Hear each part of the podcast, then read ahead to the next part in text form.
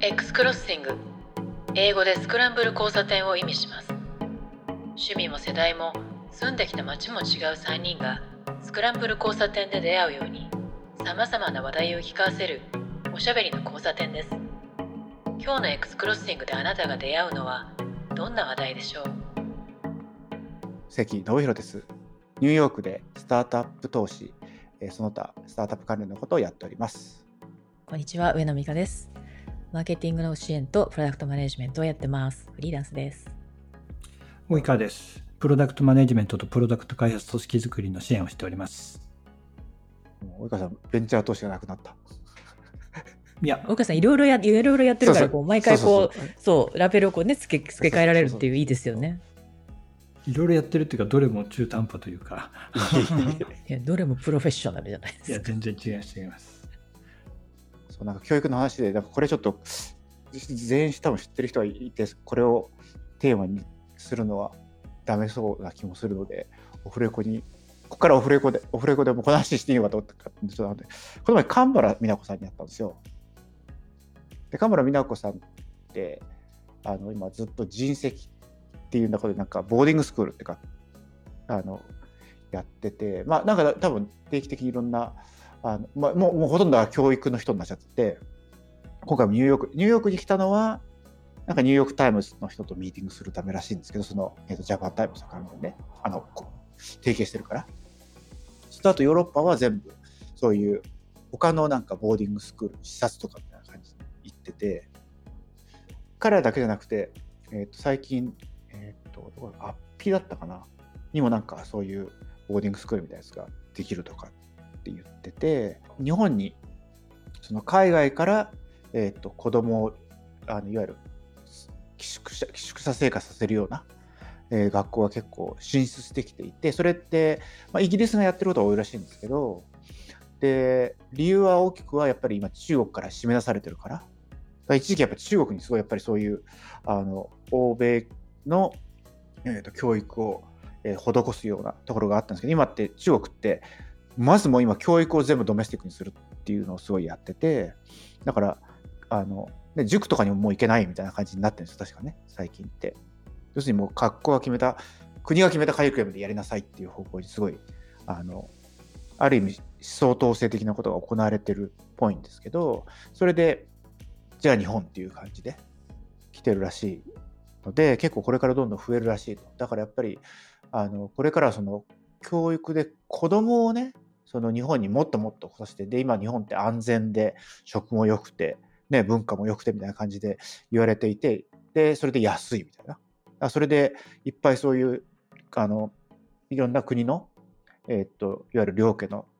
えっ、と、人たちが来る、次世代のリーダーの人たちが来るようになれば、それって日本のその将来的な、えっ、と、国益にすごい、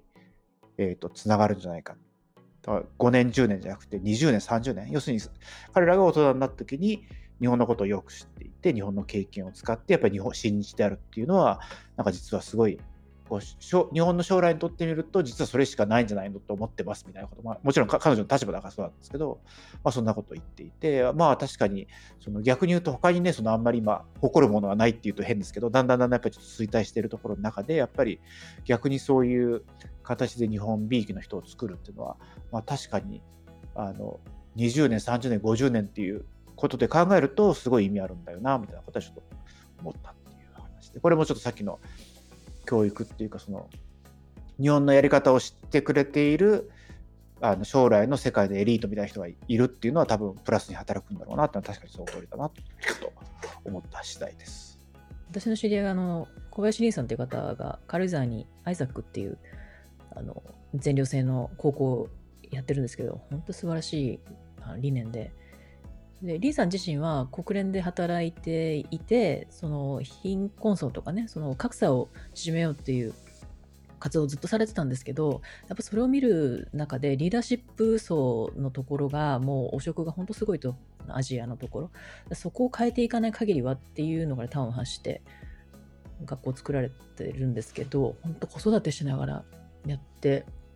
教育のその発想の仕方もいろんな先生といろんな方法を取り入れてやってるのがあの軽井沢の敷地を買われてねやってて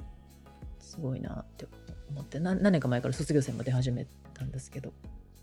なんか教育の方に皆さん行かれますね。教育とか学びなのかな？そうですね。教育っていうとうちの子供はなんかその特別教育みたいなやつを受けてるんですけどこっちでね。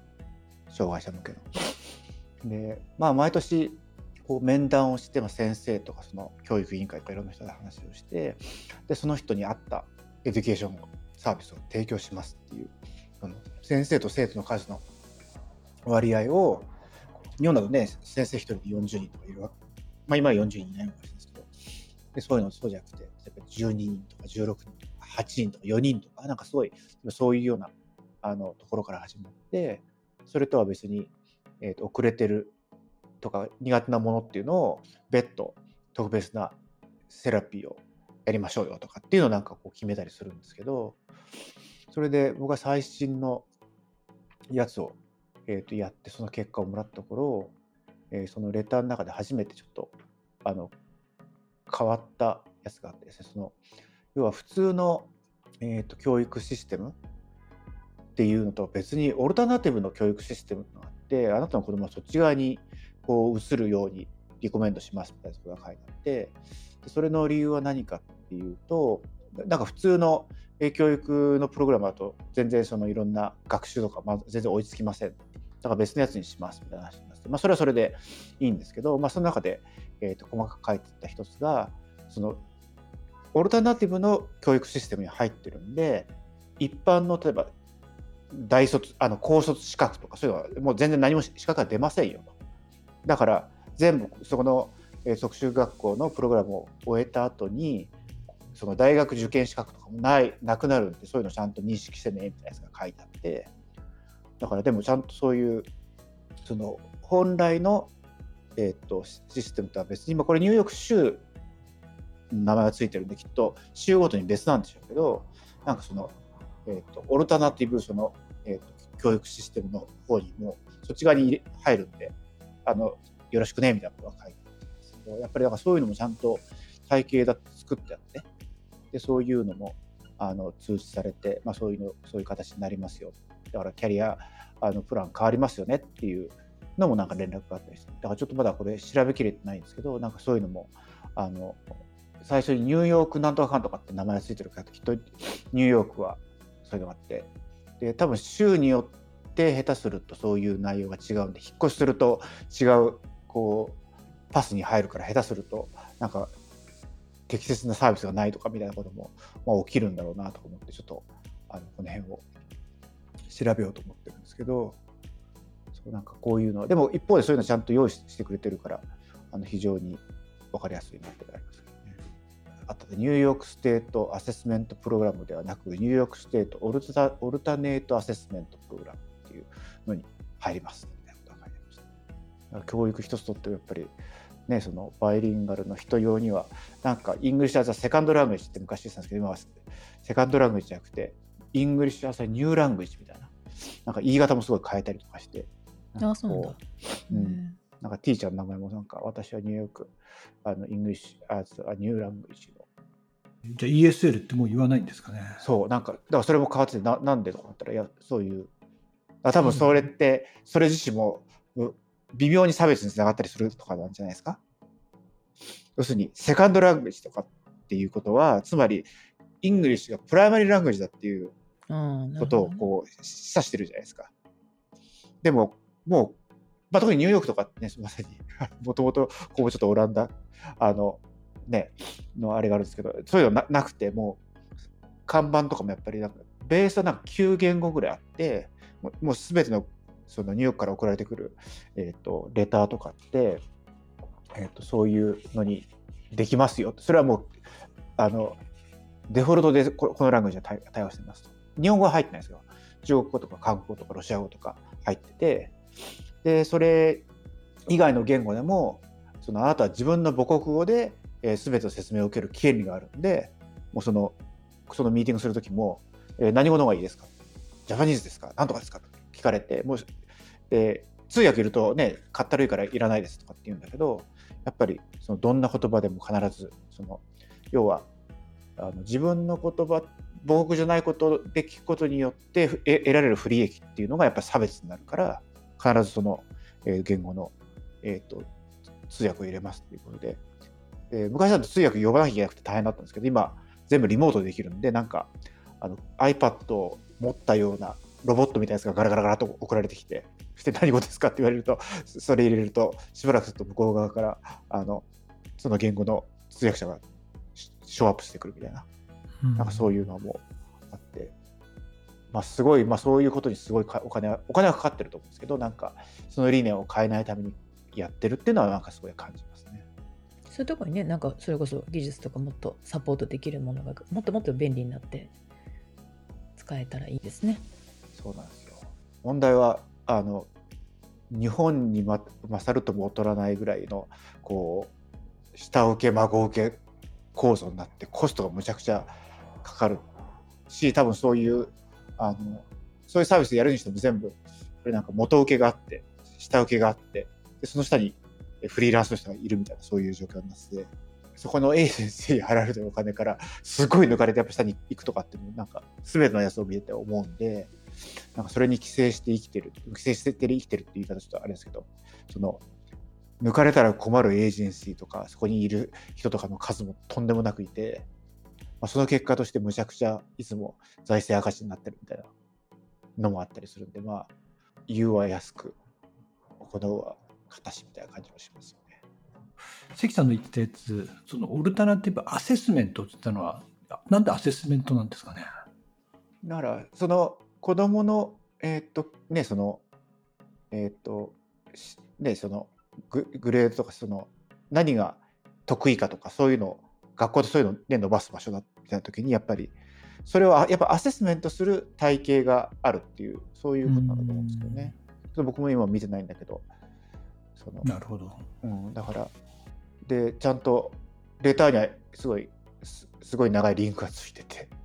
これを見りゃ分かる分かるぜみたいなやつがあってでクリックすると こうなんかこれレスポンシブを対応してねえだろうみたいなそういうあのウェブサイトがすごい多いんですごい あの文字がちっちゃくても読めないみたいなやつが来たりするわけですよね。そこで大体なえるんですけど、あと日本として PDF がやたら多い。だから PDF になった瞬間に読むのやめるみたいなあるじゃないですか。これ開くのか。なんか PDF このページなんか7つもあるんだけど全部開くのみたいな感じになることも多くて だから日本の省庁とかに行くのと一緒なんですけど、だからやっぱり同じやっぱ似たような感じなんだなっていうそれはだからアメリカでも日本でも関係なくてお役仕事をや突き詰めるとこういうふうになるんだっていうのはここは文化の差を感じなかったですね。人間の差がを感じましたね。私この間 PDF って本当 PDF にリンク貼られると本当げんなりするんですけどあのも元そのねエヴァノートが価格改定するっていうニュースがあってそれを見たら PDF だったんですよ。それを見たときに、いや、やばい、ちょっとソフトウェア企業でこれどうなのって、すごい思って、ちょっとがっかりした、何かが変わったと、ガラガラ崩れた感じをすごいした。PDF はなんで嫌なんでしょうね。なんででしょうね。ファイルがガンって開く、ああの感じ？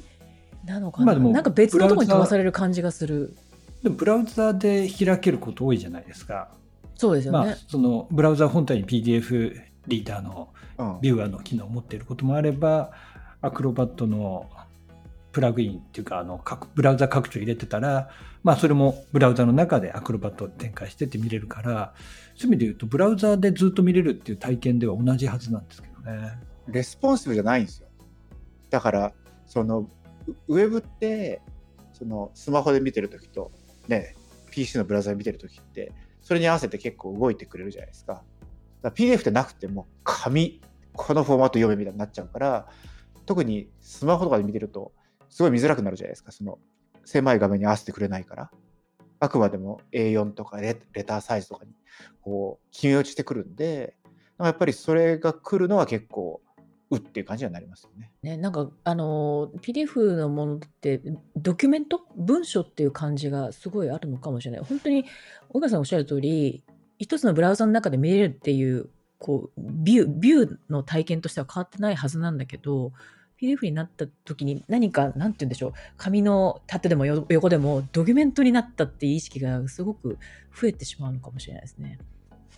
同じであのよくある2カラム3カラムとかのあのウェブのページとかあるじゃないですか。であのレスポンシブになってないですね。もう同じことを考え感じるんでやっぱりそのフォーマットがそのある特定の viewing 環境に固定されてるっていう画面に行くのが結構あの抵抗あるっていうのは思って PDF はそれの最たるもんだっていうふうにちょっと思い感じるんですけどね。なんかスクロールもね全部縦だから本当は変わんないはずなのにあのウェブサイトのでもひたすらこうスクロールだし PDF も文章って縦スクロールでは変わらないんだけどあの方向としては。でもななんでしょうねこれ心理的な捉え方がやっぱ違うのありますね。だってパジネーションされても嫌ですよね次のページあの12345とか出てくるやつあるじゃないですか今だに。あサムネイルでね、うん、左側に出てくるやつで記事読んでると次のページみたいですが来るだけでも ありますね。はいはい。えって思うじゃないですか。だからまあそやっぱあのページっていう概念が結構今のえっ、ー、とスマホとかがある縦スクロールがあるやつの中だとページがページの概念がなくなったのにページの概念がこう強制的に持ってこられるからすごい抵抗あるっていうのは僕は僕の中ではそれがすごい強いですけどね。日本のメディアとかもあのまだページをね切り替えてあるじゃないですか。多分あれピュース稼ぐのかもしれないんですけどあれ自動的に次次次っていうふうにこう自動表示されるんだったら全然いいんですけどここまでまず表示されて、うん、あの読む文字量がとにかく多いと最初泣いちゃうというのはあるので、ある程度少なく表示して、で、その後スススって表示してくれればいいんですけど、リンク貼って次のページってなった時に、あ、これもなんかめんどくさいみたいな、なっちゃう心理はありますよね。うん。あそこでやっぱ途切れちゃうんですよね。あの、 reading の experience が。PDF はそのレスポンシブ対応は機能としては持ってるんですよね。PDF というか？アクロバットなんです。うん。あの、リキッドモードってやつで、スマホで見たら、そのスマホのサイズに合わせてっていうのがあるんですけれど、これ日本語対応してないんですよね。英語は対応してるはずだから、あの、多分、関さんが読む英語の文章はリキッドモードで見ると見れるはずなんですよ。それってでもビューアーが、ビューアーが対応してる必要あるんですか何が対応してる必要あるんですか？ビューアーです。アクロバットリーダーです。それがブラウザーにビルトインされてないとダメなんですね。だからさっき言ったみたいに Chrome 使ってるんだったら Chrome に、えっ、と、アクロバットの拡張を入れておくといいですね。それスマホでも？スマホは拡張がないから、えっと、ダメですね。ブラウザー、でも、そもそも、あれどうなんだろう？まあそうですね。スマホの場合は、なんかブラウザの中で全部見るっていうよりもアプリそれぞれ切り替えてみることが多いと思うんですね。だからそこでアクロバットリーダー使ってれば大丈夫なはずですね。僕はちょっと PDF が嫌なのが、その、嫌って言っちゃいけないんですね。僕、あの、アドビのフェローっていう。そうでしたね。いや、別にフェローでもいいでしょ。ここは改善と違う。うん、改善の、そう、提案ですね。えいや、あの、嫌だっていうか、まあ、嫌、困るのが、その、ブラウザ一体でこう開けたときに、URL が URL じゃなくなってるんですよね。だからその PDF の URL を他の人に伝えたいときあるじゃないですか。はい、で、その時1個前のページって、その PDF が書いてあるところを、例えば、あのデスクトップからだったら、PC、あの右クリックして URL を取って、それで共有しなきゃいけないと。普通も開いてるところの URL をそのままアドレスバーのところから共有するってことをやりたいんだけれども、まあ、これはあの PDF に限らず、様々なそのブラウザーの、何でしょうね、ウェブビューのところで見れる形にしている拡張でやってるやつって、なんか Chrome エクステンションの何か URL がついたやつが URL になっちゃうんですよね。で、それって共有してもダメなんで、そこがちょっと困るなと思うことは多いですね。だから、まあ、URL シェアするっていう概念がだんだんまたなくなってきてるような experience も多いですよね。だからあの結果的にうまくできないから スクショして送ったりとか、なんかそれは普通のね普通のウェブページでもみんなねスクショして送ってきますからね。そう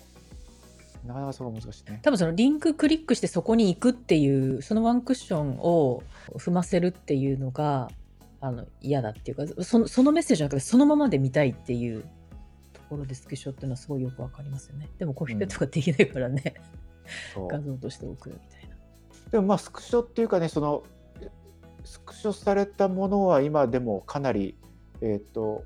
OCR っていうか読み込んで、えっ、ー、とスクショしたやつなのにえっ、ー、と、PC とかで、え、クリックすると文字ちゃんとコピペできますよね、最近。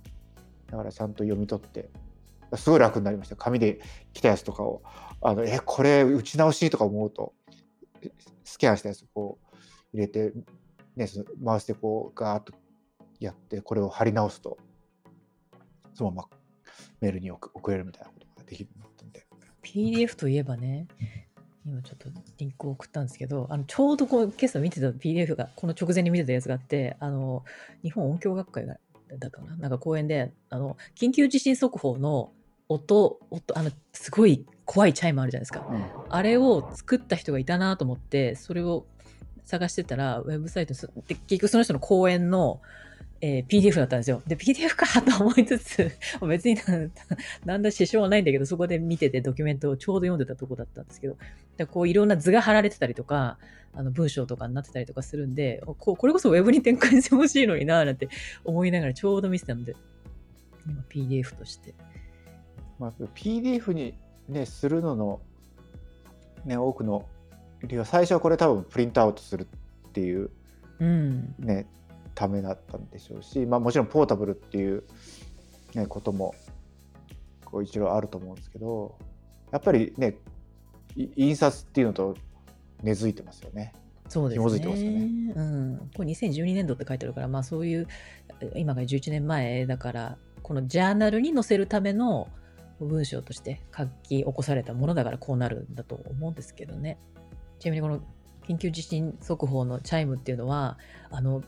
誰が聞いても不気味な音じゃないですか。なんだけど、これを作曲した方からすると、注意は喚起するんだけど、不安とか、えっ、ー、と、恐怖っていうのはあんまりそこに結びつきすぎてもいけないと。だからあんまり不安を起こさないような音として作曲してるらしいんですけど、いや、ものすごいあの恐怖があります、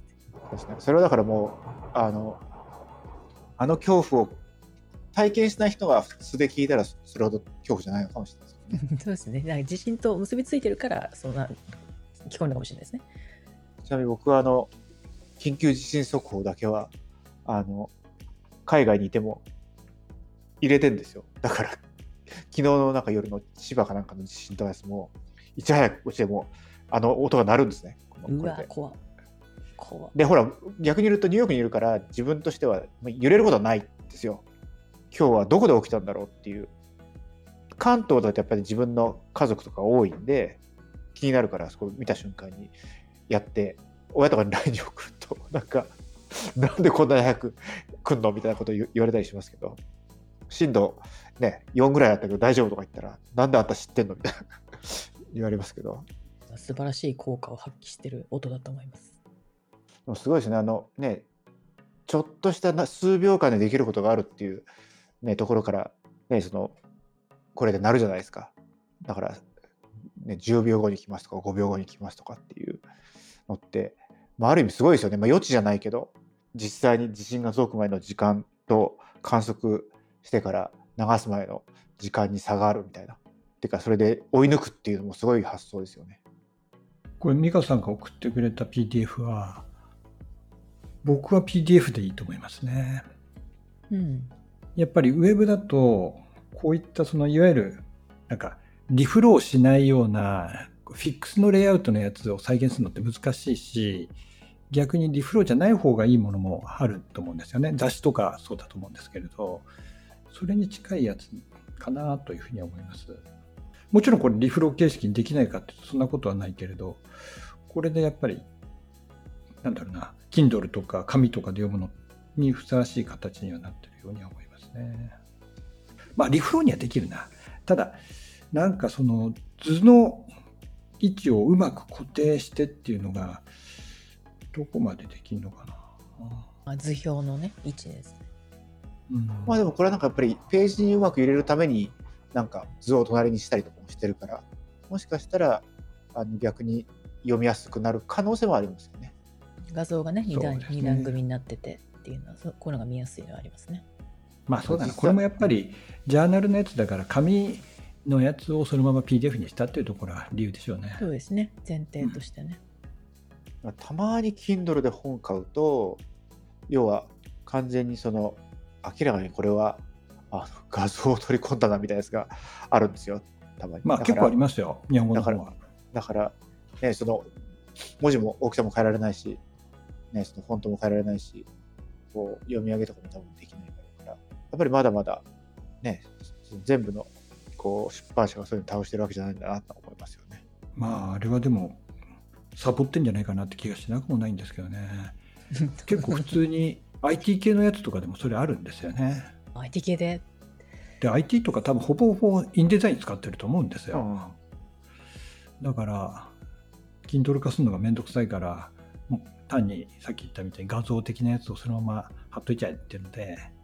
やってるか、なんかじまあ、ゃないかなってまあ、めんどくさいんじゃなくて、もうそこにかけるコストもないんだと思いますよ。うん本当にもうカツカツで。それやるんだったらもう一冊かけ、もう一冊担当しろみたいな、そういう世界になってるんだと思いますけどね。なんか音楽聴くと聞くときにもう CD は欲しくないし CD で売られると困る困るっていうのと同じように本もあの紙じゃなくてできればデータでしかもハイライトもできるような感じの Kindle 形式でっていうには思思っちゃいますねどうしてもね。持ってられない、持ってられない。そう。持ってないんですよね。うん。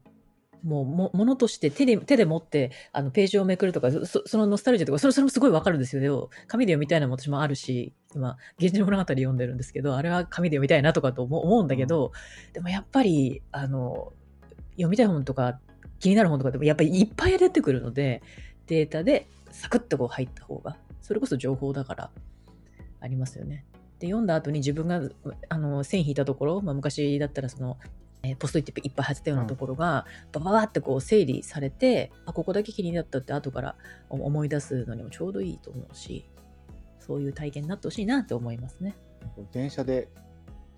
一瞬10分時間ができましたみたいな時に読め読めるじゃないですか。そのそういえば、ねあの本のあそこだけ読もうみたいなことはそうそうそうそうそう。できないですもんね。うん。あと読み上げね。読み上げにも対応してる、してくれるじゃないですか。デジタルになってると。それも期待したいとこだな、本人は、読ね。み上げに帰ってきて、まあ、ポッドキャストね、僕もこれやって、ポッドキャスト聞くようになったんですけど、まあ、英語はやっぱり、まあ、1.5か1.75で聞いてるんですけど、たまになんかこう、オリジナルを聞こうと思って、今1で聞くと、遅すぎてイライラしますね。生き急いでますね。いや、いやこれ、これちょっとなんか間が長すぎるだろうとか思っちゃったりとかして。すごいわかるけど、それはめちゃくちゃ。し録画もまあ YouTube とかも倍速とかで見てると、元のにね、戻したくなりますけど、びっくりするぐらい遅く感じますもんね。感じる。今日もライブでライブを見てたんですけど、いやー、これなんか30、30分遅く入って、うん、そその追っかけるやつがいいんだけど、ライブしかやってないよみたいな感じで。だからアーカイブあったら、それをあの何倍速で見たいっていうニーズはありますよね。まあ実際、録画しそうなやつのケースって大抵だから僕はあと見ないで、こうお終わった直後とかに見るんですよ。そしてもうそうすると最初の挨拶とかもいらないし、だからで情報だけを摂取したいっていう場合は本当にそれでいいですよね、倍速でガンガン。で多分音楽倍速で聴く人はあんまりいないと思う好きな音楽とか そういないと思うんで いくら音楽も情報であったとしてもそれとかまあ好きな、えー作品とかアニメとかね、ああいうのもそれを倍速でってあんまないと思うけどでも映画は倍速で見る人いるんでしょ？映画とか。ああみたいですね。それもあれじゃないですか？あの情報なんじゃないですか？その人にとっては。うんなんかパフォーミングアートとかそういうふうに見見たいものといいろんなあの区別がその人の中にあると思うんですけど、うんまあ、全部を倍速だったらどうなんだと思うけど好きなものとかねあるんじゃないですかね。スキップはするかもしれないですねいろいろ。うん。